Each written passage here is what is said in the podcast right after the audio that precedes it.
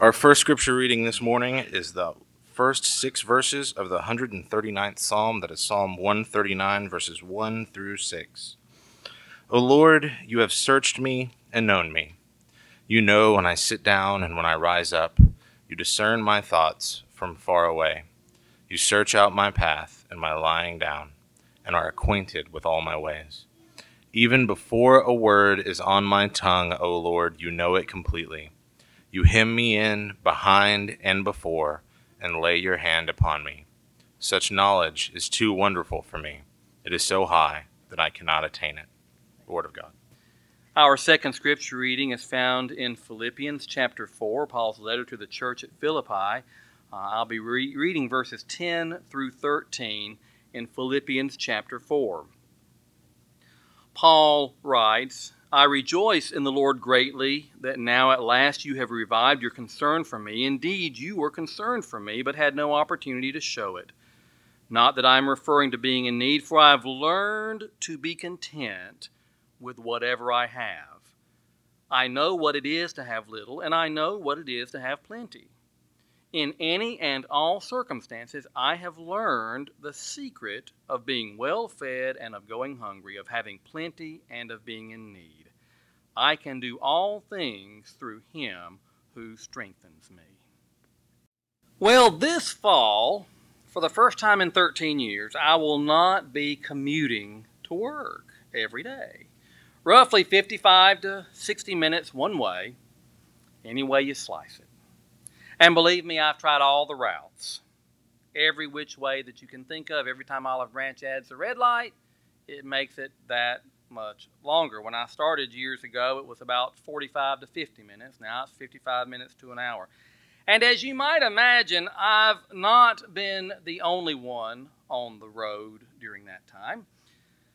I've made that daily commute with thousands of others you know the commute is getting old when you start recognizing the same cars that pass by going the other direction every day. It's like I wanted to stop them at some point and say, We need to get to know each other because I see you every day. But it's not typically the commuters going the other direction that I find myself giving the most attention. It's the ones going in the same direction that I'm going. And oh, that they would all be going at the same speed that I'm going. And so, with roughly two hours on the road every day, one has much time to think about things, which could be good or bad. So, I've had plenty of time to ponder the behavior of other motorists on the commute and my response or responses to their behavior. I would guess the behavior that bothers me the most would be the driver who feels the need to ride my bumper like we're racing in the Indy 500. It's kind of like this person believes that the entire route from his house to work is one big racetrack and of course, his goal is to win. His goal is to get to the finish line first and win the race. Now, if you've ever ridden with me for any distance, you'll know that I mostly stay within the speed limit, which some people do not appreciate. And for some of those people, this is just simply not good enough. At the same time, I don't think they would be satisfied with any speed at which I'm driving because their main concern is that I'm ahead of them. They just cannot be satisfied where they are in line on the highway. Now, over the years, I have perfected some techniques to try and back them off my bumper. Kids, don't try this at home. And I was able to perfect these techniques without getting shot, I will say. I've learned there's a name for one of the techniques, and it's called the brake check or the brake test. Brake checking is defined as follows A brake check occurs when a driver deliberately brakes very hard in front of another driver who is very close behind, causing the second driver to swerve or otherwise react quickly to avoid an accident. I don't do that, okay? I'm not that harsh with it. I've never caused someone to swerve. My brake checks are not that dramatic. All I want the tailgater to see is that my brake lights come on so that that person thinks that I'm getting ready to slow down. Maybe I'm getting ready to turn without using my turn indicator, which is another pet peeve of mine.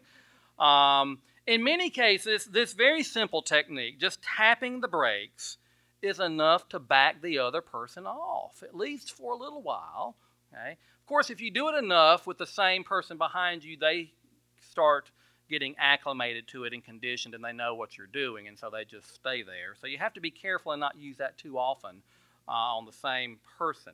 Now, if that doesn't work, I have been known, and I, to my knowledge, this is this is my invention here, that I've been known to kind of move my car kind of quickly, as close to the white line on the straightaway on the side of the road as I can, just trying to get that person to know that I want them to pass me. It's like, go ahead and get, I'm, I'm getting as far over as I can. Please go around me.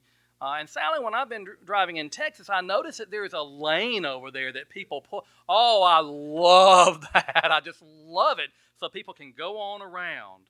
Um, interestingly enough, many times people do not choose to pass, but they do back off. It's, maybe they think I'm swerving or something. And I guess technically that could be called a swerve when I get over on, on the side like that.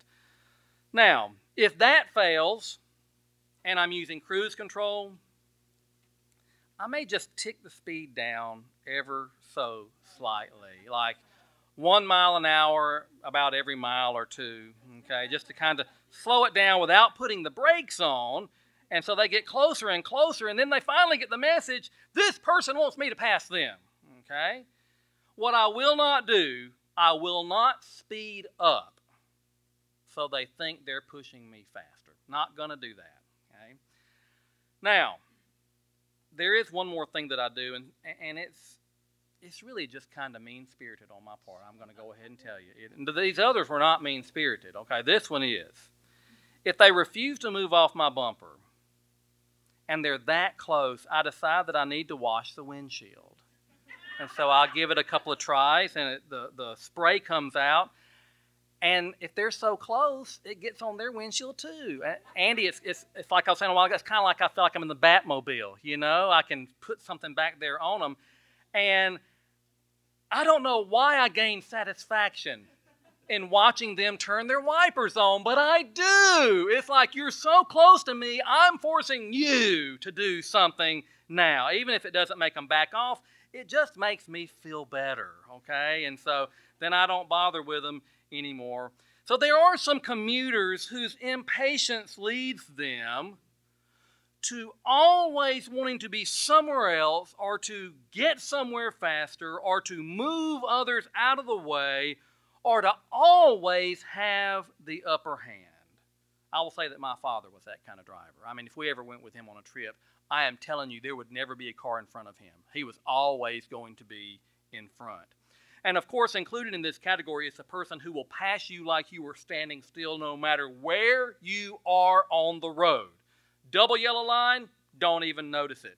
A curve in the road ahead, eh, don't worry about it. A hill, it doesn't matter. I'm telling you, I've had to slam on brakes when somebody passed me going up a hill when another car was coming. It's like if I don't slam on brakes, they're not going to have anywhere to go, and I'm going to get killed. So I've got to I've got to slow down and let them by. Going to pass you, and I think they really do have a death wish somewhere there. Now the other behavior that just drives me crazy. It's the car that pulls out in front of you. No kidding, but this happens at least once a day on the commute. I've asked myself before Am I invisible? What is it that you don't see me? It even happens when there's nobody behind me, and the person could wait just two seconds longer and they wouldn't be taking my life into their hands and they could just come right on out. But here's the deal if you're to pull out in front of me and cause me to hit the brakes instead of hitting you, please get your speed up and go faster than I was going. I mean, really? You pull out in front of me and then you go slower? Come on. And it's this type of driver that if you do decide to pass them, They speed up. It's unreal. It's like you try to pass them. And, I'm thinking, really? I mean, you're going 10 miles per hour below the speed limit, but when you pass them, and by the time you get past them, you're going several miles over the speed limit. Why are you speeding up when you've been slowing, going so slow? Don't understand that. All I can think of with this driver is that he, and it's usually a he, folks, not a she, he is either not paying attention to his speed, but was instead staring at his cell phone, or that he's decided he just doesn't want somebody to be in front of him. It's like, you know, oh yeah, I, I guess I speed up, and I'm just gonna gonna kind of make that person sweat that's coming around me now. And I'm just gonna kind of speed. It's like, really? Oh my goodness. Now, if we're honest with each other, all of us may be guilty of some of these transgressions from time to time. Yeah, I got to say, I've Scott is is confessing here. Um, you know, I've done it before, really, with the speeding up thing, and it, and I don't really understand what's involved. I mean, even on the interstate, and somebody's passing you by, and it's like, it's like your car just wants to go a little bit faster. I don't know. Maybe you think, hey, they're passing you, they're going to get the speeding ticket, so you can just go a little bit faster. I, I, I don't know what that is. Uh, just a tendency, though. It's almost like we're trying to keep up with the Joneses, if you will. And so we have, for lack of better terms, the impatient tailgater and the oblivious intruder. One, never being satisfied, always needing to be somewhere else. The other, so self-absorbed they don't even paying don't even pay attention to what's going on around them, or trying to keep up with others. And so you hear these phrases: never being satisfied, always needing to be somewhere, someone else self absorbed, always trying to keep up with others. But if we turn these phrases around, what we would have instead of never being satisfied, always being content. Instead of always needing to be somewhere else, never having to be somewhere or someone else. Being self absorbed versus focusing on others not having to keep up with others. Paul writes, I have learned. I have learned to be content, whatever the circumstances. That word learned in psychology, when we talk about learning, we're talking about a change in behavior that is due to experience. Something Paul has experienced has caused his behavior to change to where now he can be content in any circumstance. He said, I know what it is to be in need, I know what it is to have plenty. I've learned the secret. I've learned the secret to being content in any and every situation, whether well fed or hungry, living in plenty or in want. I can do all this through Him, through Christ, through Jesus, who gives me the strength. You know, my commute between Olive Branch and Senatobia is over. Maybe your work commute is over as well, or maybe you still do spend a, an awful lot of time on the road every day. But there's another commute that is of much more importance in the long run, and that is life's commute. Do you ever stop on the side of the life's highway long enough to ponder what your commute looks like. We're all there. We're all on that commute. We're all going in the same direction. Some of us might be described as impatient tailgaters. It doesn't seem that we're ever satisfied with our station in life. There's always something else we want or need, and Martha and I will talk about Mr. Krabs later because she said we didn't need it, and, and I agreed. And then I went back and got it, uh, primarily to use today in our children's sermon.